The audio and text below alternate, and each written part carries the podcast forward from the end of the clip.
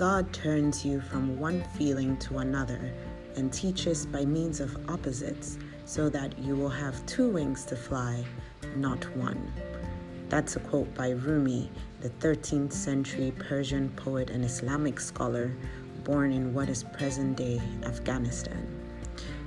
There is, however, great debate about which country can lay claim to him his birth country, Afghanistan, Turkey, or Iran. Either way, he is my favorite poet. Welcome back to Organic. My name is Jamila Abdullahi.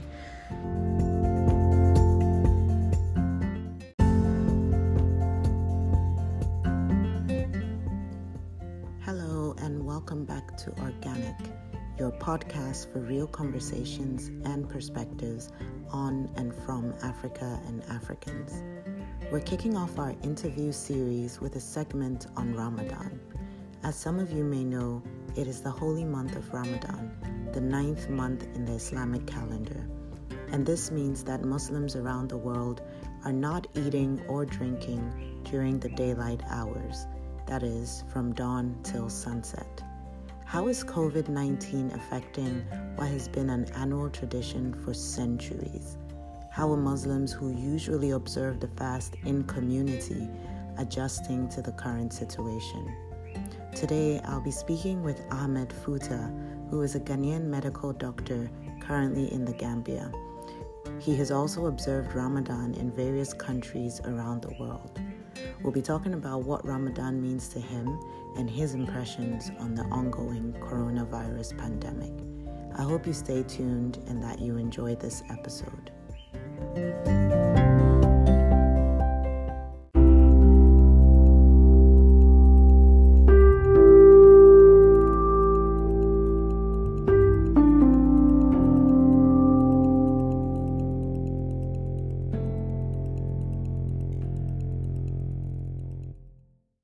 Hello, Ahmed.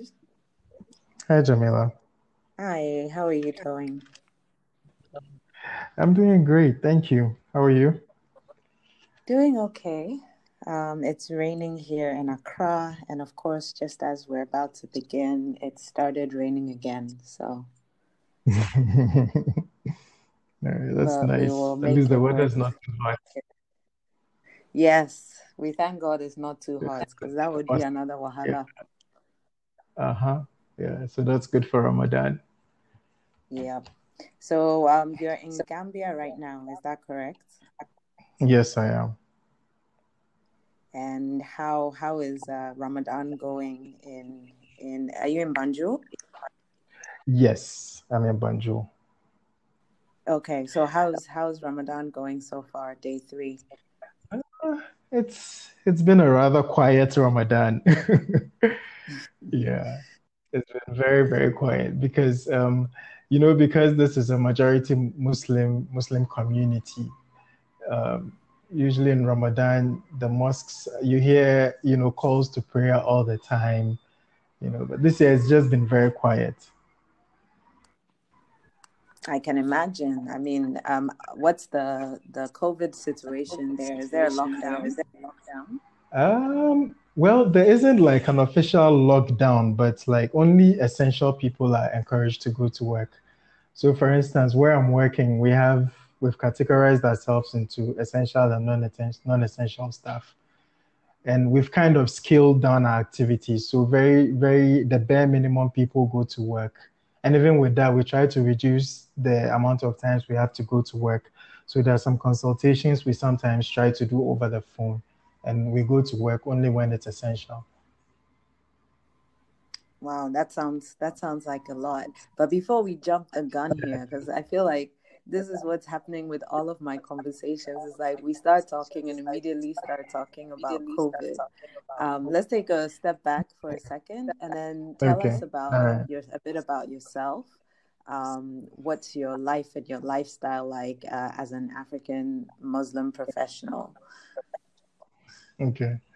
So um, that's actually an interesting question, especially when, when you're in Africa, you don't see yourself as an African.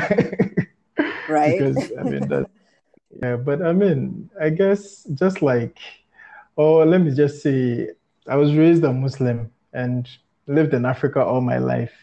So I, I, guess I've lived with the African values and also Islamic values that I've been raised with. Basically, basically that's it. So about myself, I'm I'm a medical doctor. I'm Ghanaian, and I'm currently living in the Gambia. I'm in Gambia because I'm working with a, um, a medical research institution called the Medical Research Council Unit at London School of Hygiene and Tropical Medicine. Um, it's one of the premier medical institutions in Africa, and a lot of the research that has been done in that institution has has has gone into shaping a lot of um, public health reforms within the continent.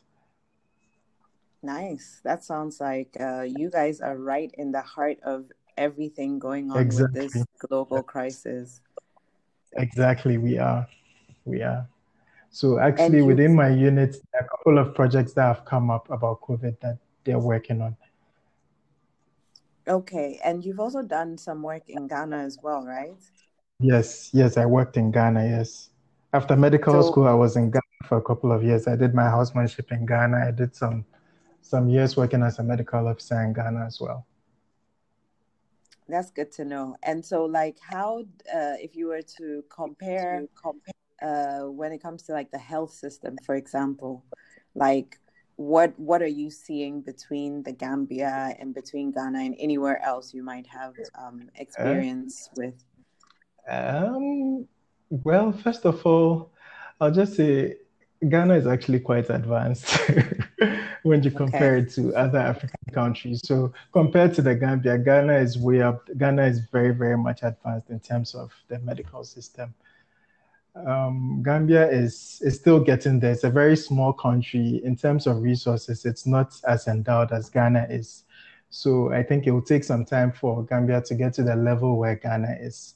Compared to other places I've I've, I've lived, I think Ghana is doing well compared to other European countries. Ghana is doing well. Um, we still have a lot to improve on, but at this point, I'd say we, we are we are doing well in Ghana. I totally agree with you. I think um, it's been quite refreshing to to actually see something happening. You know, like to actually you know, see that uh, we can make decisive actions. We can actually exactly. communicate. It's it's been a revelation. Yeah. it is. It is. And with all this COVID thing, you can see that Ghana is actually taking the lead in Africa.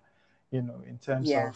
of um, tests, policies, and everything. We're just doing it, which is which is impressive. My my Nigerian colleagues are always just always just commending Ghana. They're like, ah, Ghana, you guys are just too much. yeah. uh, some of my Nigerian friends say the same thing, and I'm always like teasing them that don't have your eye on Ghana. You people, on, just leave us alone. yeah. Okay, so tell me, what's like an average day looking like for you, or what in general has it been like during Ramadan for you as a medical doctor as well?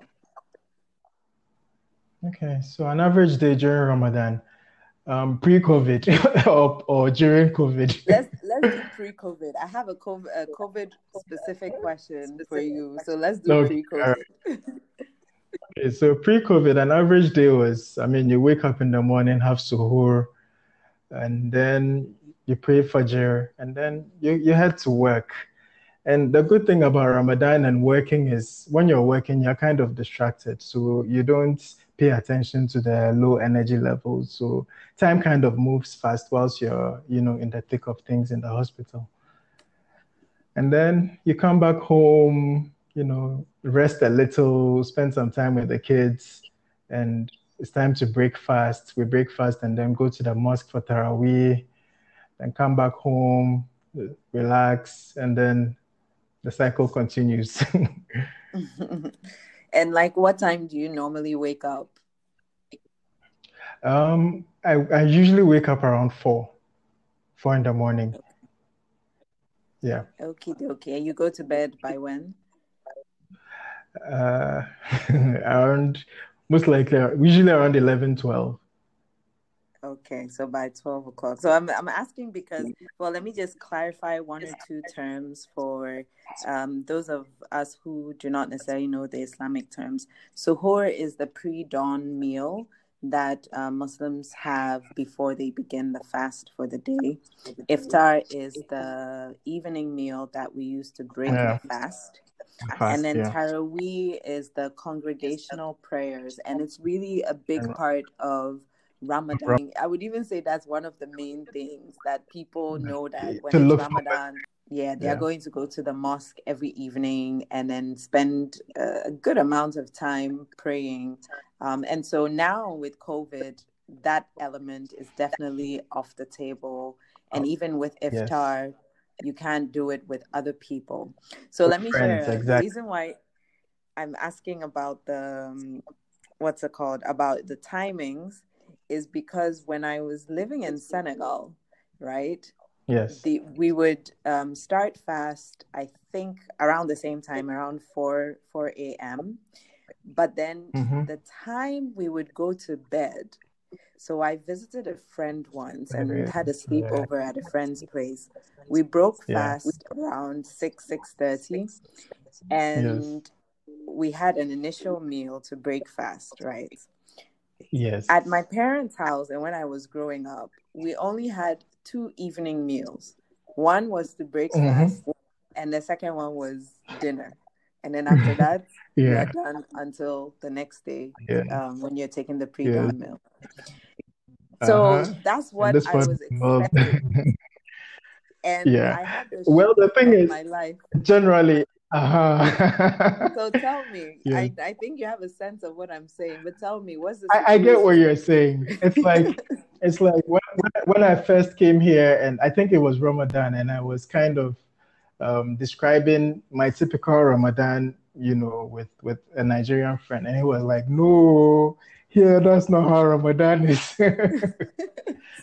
I mean, like you said, it's a big deal here. You know, they cook a lot and they will usually break the fast, have the smaller meal to break the fast. Literally, you know, you have a full course, you know, dinner through through the night. Yep. You have a small to break the fast. Later there's another meal. Then later in the night there's another meal. Actually, I was I was chatting with someone who told me even at dawn, you know, cooking is a big deal at dawn. So a lot of people actually even cook, you know, wow. for the dawn meal. Yeah. Wow. I mean, at my parents' house, when I was a kid and I was at my parents' house, it was a bit different from when I like left to go to school. And then mm-hmm. it's like you're doing yeah. it alone. And so when you're doing it alone, it's totally different. Good. Right? Cup of tea, even yeah. if, even if you're lucky, you just drink water and call it a day. Exactly, exactly. And I think that that is what I, I do. It's become a habit. So I, I actually can't eat at that time of the day. Most of the time, just a cup of tea, and I'm good to go. I, I, I find my tip for Ramadan is actually not even having suhoor, but it's just, you know, it's it's it's a sunnah, which is the culture of the Prophet to eat something at dawn. But I find it easier when I'd actually just drink water. Yep. Yeah, same here. Yeah. I totally agree. Um, I think one of the, the the way I kind of rationalize it and and I'm okay with not having too much is uh, the there's a, a require not a requirement a recommendation that you should break your fast and start your fast with dates. So yes. dates are actually these um really small fruits. Um, they're really sweet for those who don't know what it is. Um, they, they tend to be grown in the middle east and they're very nutritious and it's like it packs so much energy it's crazy to think that something so small has a lot of energy but typically what i exactly. would do when yeah. i was um, a student or or working in in another country where i was probably the the only muslim in my in my apartment um, fasting is i would just have a plate of uh, have a plate with um, a bottle of water and then two dates and then I time put on my alarm to like a few minutes to when it's time to get up and pray. When I get up, I, I have my water, have my dates, say my prayer, and go back to bed, and we call it a day. Yeah. But yes. Chalet, in other places, they are having a feast, and yeah, they... that was a revelation for me, honestly. When I saw that in in yeah. Dakar, it was it was quite quite. Yeah, so I think in this in this area, in Senegambia, it's that's the culture you know, Ramadan it's a feast. And you know, it's Yeah. gotten to a point where I think it, it even becomes like competition, you know, because you know they have a lot of compound houses and hmm where people in the compound houses take turns to cook. Yeah. Yeah, so usually it's everybody tries to outdo the next person. Charlie, please, that kind of pressure. Honestly, I can't do it. Yeah, it sounds like a lot. It sounds like a lot. But the thing I always Yeah, but I, I think it just Mhm. no, go ahead. I was just saying it just goes to show it's a special period. So everybody just puts in the effort to make make it extra special for the family. Yes, definitely. I think one thing I did appreciate though was the fact that um, they're very welcoming. So a lot of the time I would have iftar at, at someone's house. I would break my fast with someone and it's very, very hospitable. And of course, I love Senegalese food, amazing food. So it's it's Yeah. wins on so many levels.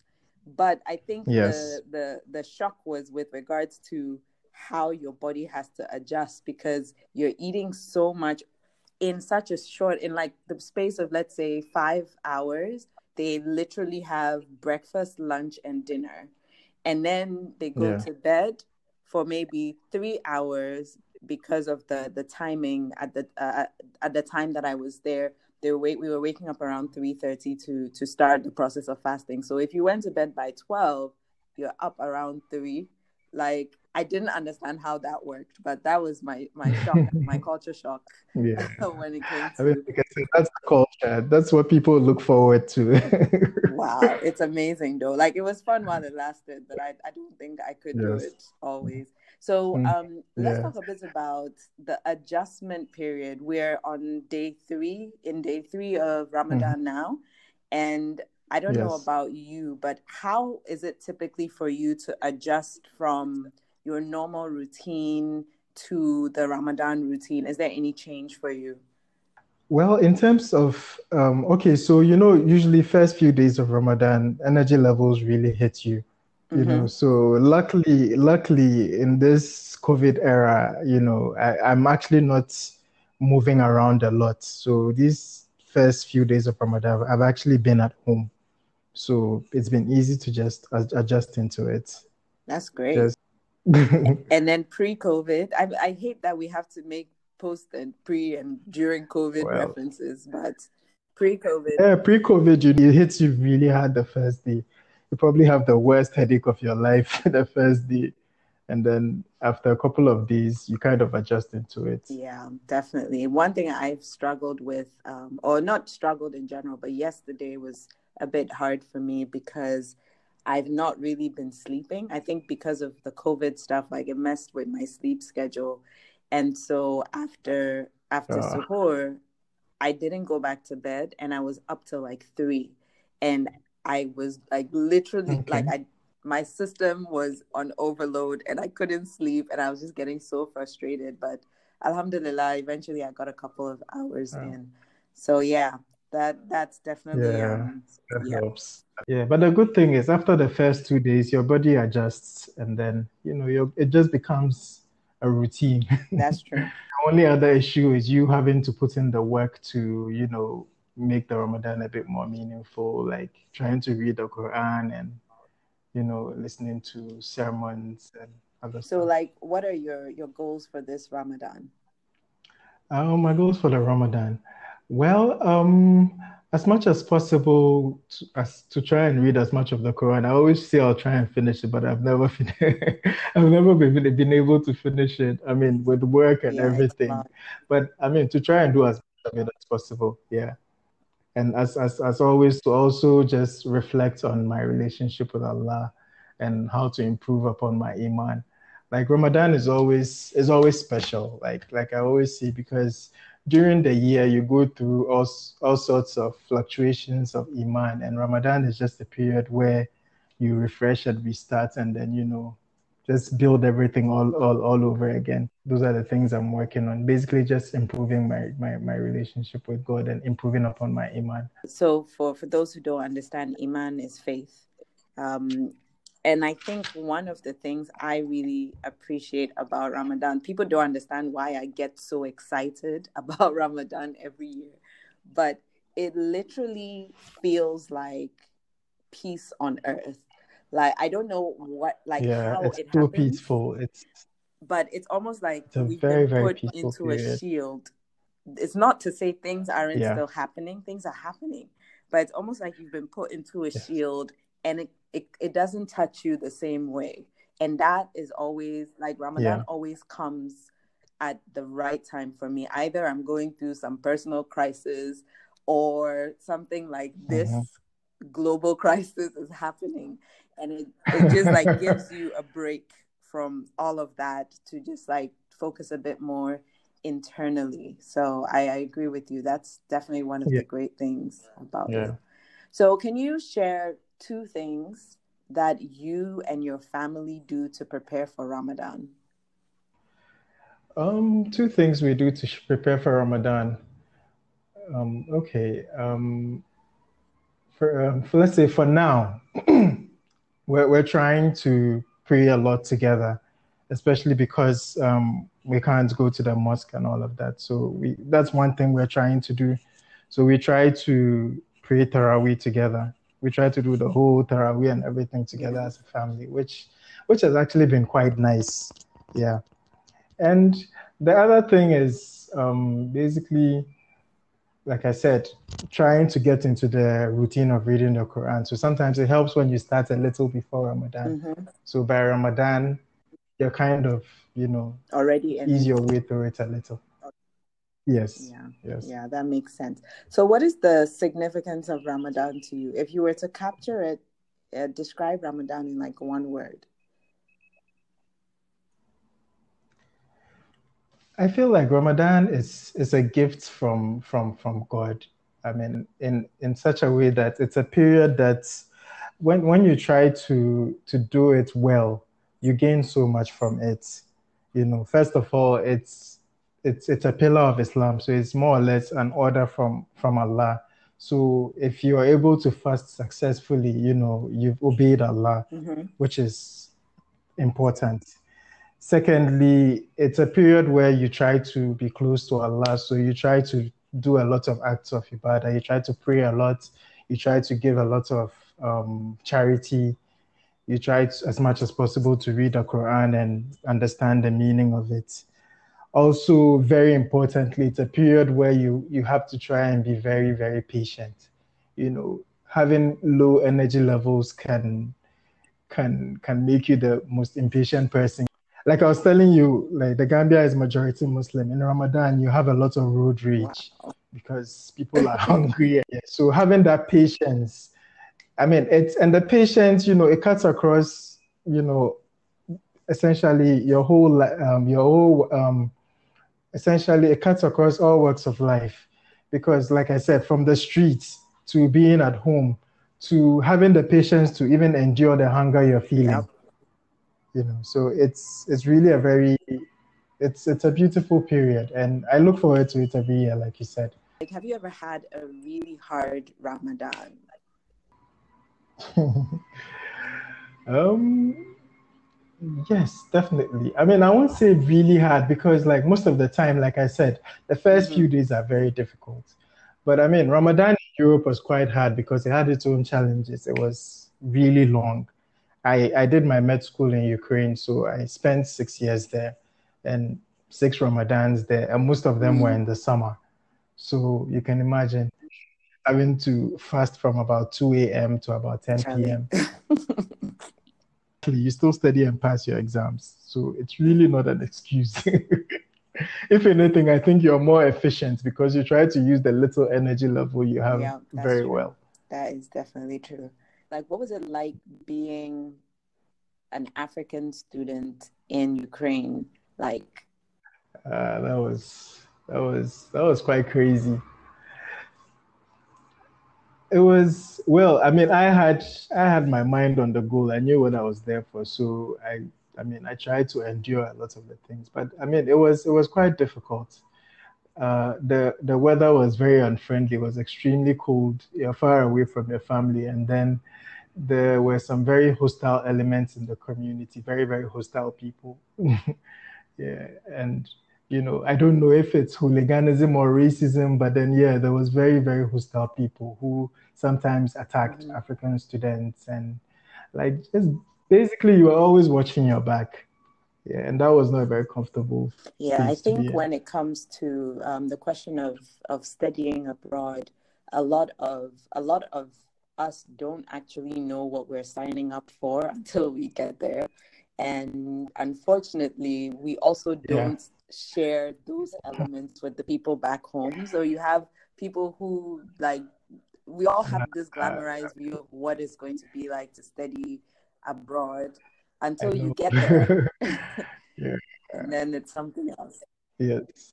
And the thing is once you're there it's like man you just have to finish what you came here for you know? So i mean telling people about what is going on is just number one, making them worried, and number two, you feel like ah, you know.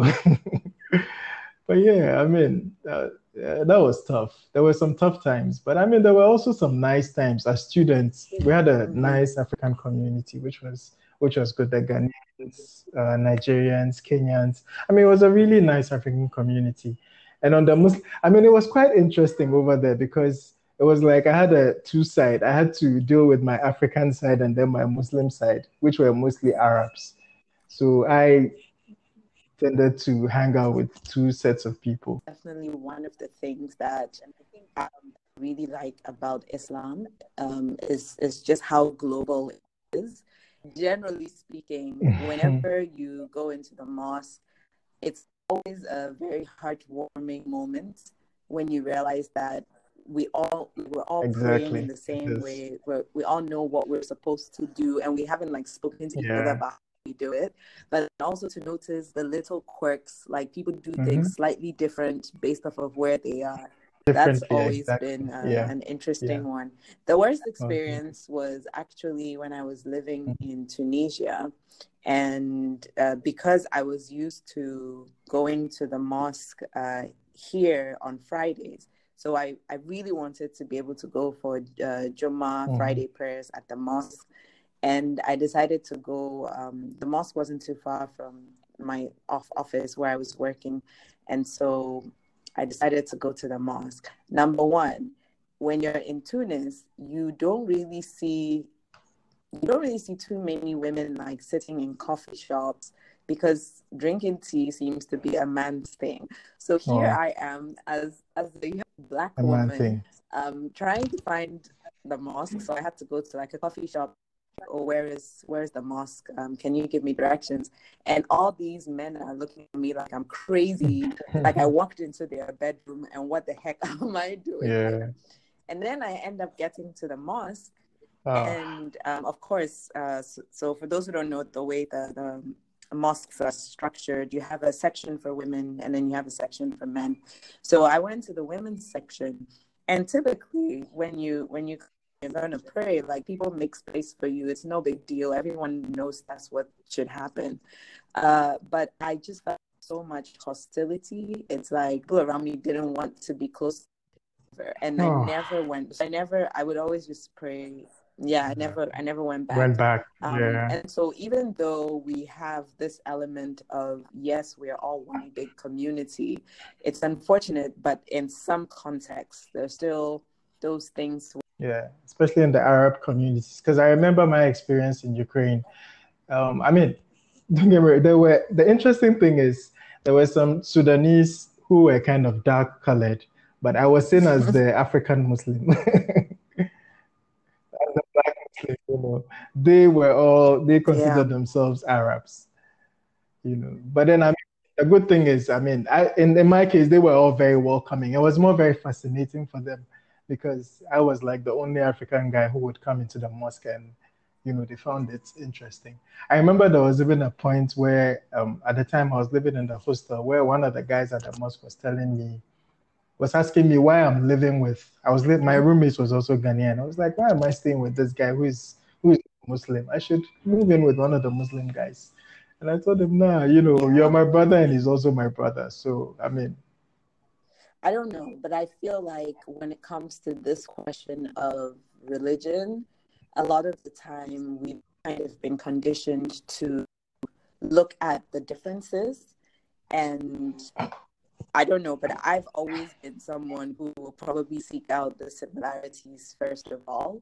Um, I, I do not mind drawing inspiration from Christianity. I do not mind drawing inspiration from some of the Eastern religions because I feel like at the end of the day, it's also a question of communication and language. And at the end of the day, we all have one mm-hmm. God or the same source. That's what I believe. But I've had a lot of different conversations with people over the years, and it's always it's always a mind-boggling thing to realize that people, some people might consider be less than in a certain way. Um, and I mean, here in Ghana, there have been moments where some of that has creeped up in conversation. Last year and in 2018, there were all of these reports about um, Muslim women, nurses especially. I don't know why, being to that take off their hijab and and and and just like a lot of people basically trying to say you know you are in a, a christian country you know and it's like christian yeah you might be in a majority christian country but but let's be real at the end of christian the day country, we're all ghanaians and we should all be accorded respect. Like that's just that's just humanity you know i don't know that's my my take on it. I, I don't know when this issue would, would would die down, but I mean it's been there since since we were kids through to secondary school. You know, in secondary school you were fasting and you were you were supposed to be in the dining hall because it's a school function, which I thought was very unfair. You know, I mean, so I think that that aspect of intolerance, I don't know when Ghana would work through it, but I mean, it's good people are talking and you know people are, are, are we are we're having conversations about it hopefully in some years our children will not go through that but i think it's something that's very peculiar with ghana i don't know about other african countries and how the dynamics is but yeah in ghana you're made to it's like you know yeah. you're you're a muslim you're yeah. different and, and and sometimes it's aggressively in your face that you know you shouldn't you know you shouldn't do this you should do this. And i do think we're making some headway and um, that's also partly why i really wanted to do this ramadan series because i've actually been doing this like ramadan series reflection series every, pretty much every ramadan since i think 2008 but i've typically just done it writing articles.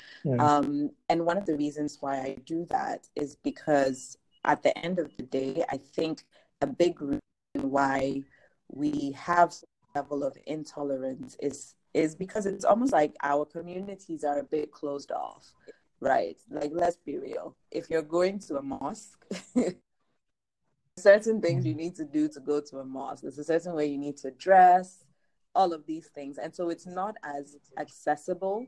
And I think that partly is why there's like there's a bit of misunderstanding about what Islam is about or what yeah Muslims are about. But it, in yeah. that same vein, excuse for people to to discriminate. You know, I think the first yeah. time that I felt some way about being a Muslim, it was very early on. It was, we were in class, and the teacher would always say, "Stop making like you're in a makranta." Right or Quranic school. It was like you're probably one of a handful of Muslims in the class, if even. Um, yeah, it, it feels felt really horrible. bad. I know.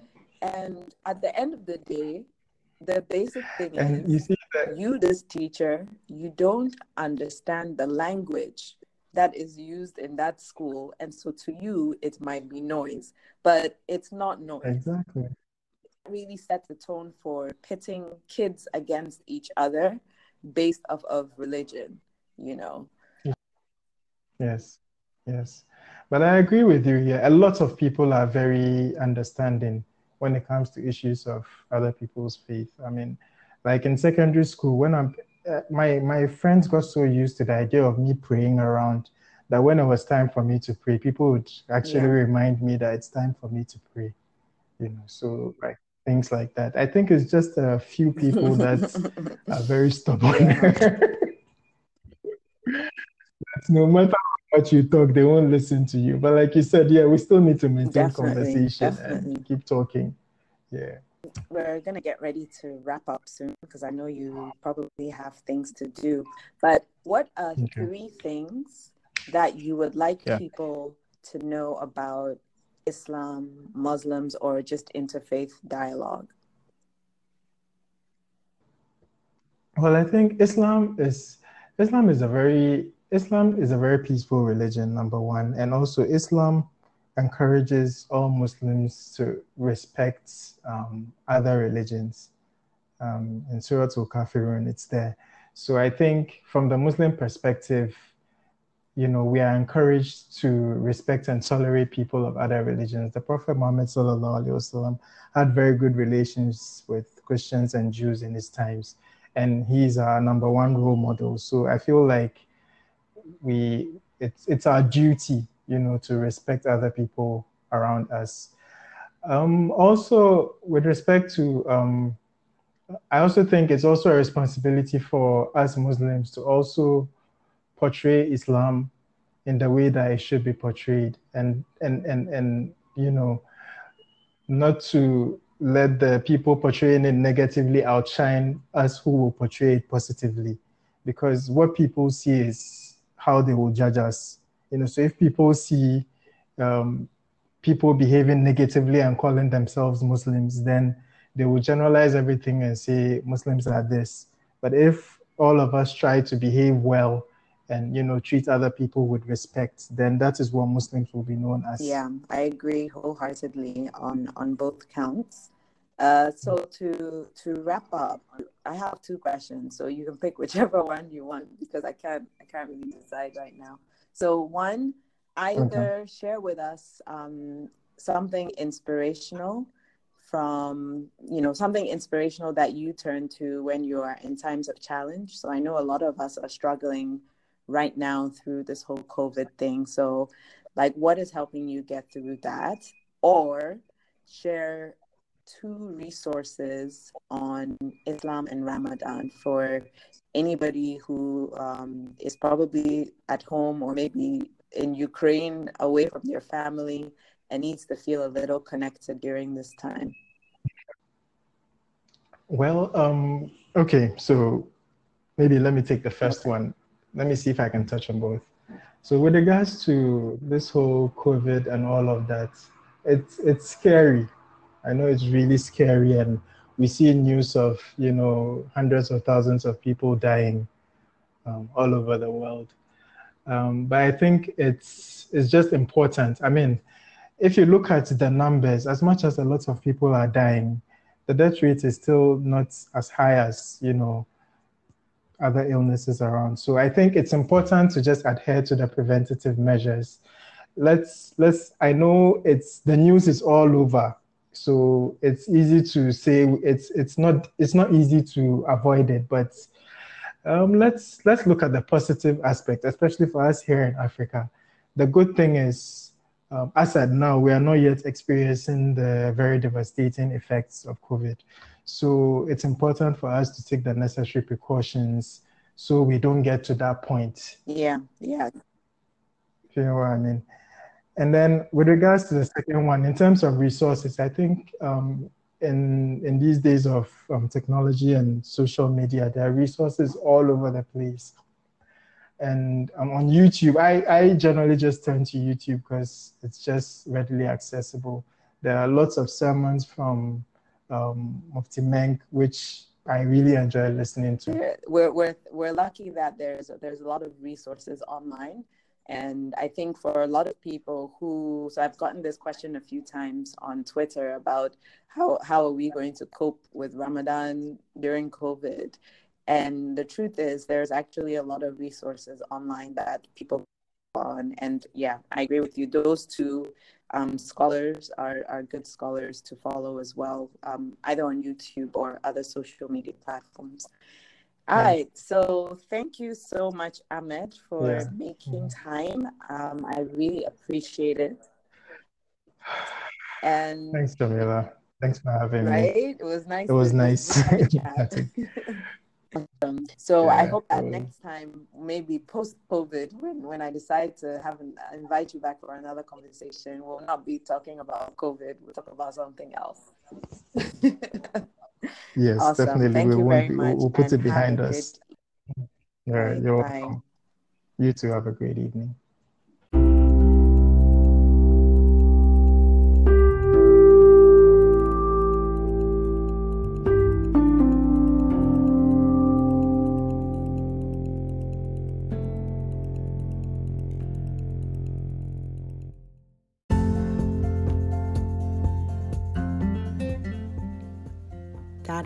Ahmed Futa, a Ghanaian medical professional currently based in the Gambia. I'd like to leave you with a thought. You may be struggling right now, but know that in time you can overcome and grow through your experience. We may not always get what we want, but believe that you always have what you need. Take it a day at a time and don't give up. Thank you for listening. I hope this episode gave you a new perspective, or at least something to think about. I'd like to hear from you now. Join the conversation and share your perspective using the hashtag OrganicSpeak. You can also leave a voice message right here at anchor.fm forward slash organic. Have someone you'd love to hear on the podcast? Visit circumspect.com forward slash organic to send in a guest suggestion. Don't forget to subscribe to the Organic Podcast on Apple Podcasts, Spotify, Google Podcasts, and connect with us on Instagram and Facebook with the handle at Organic Podcast. My name is Jamila Abdullahi. Until the next conversation, take care and keep it real.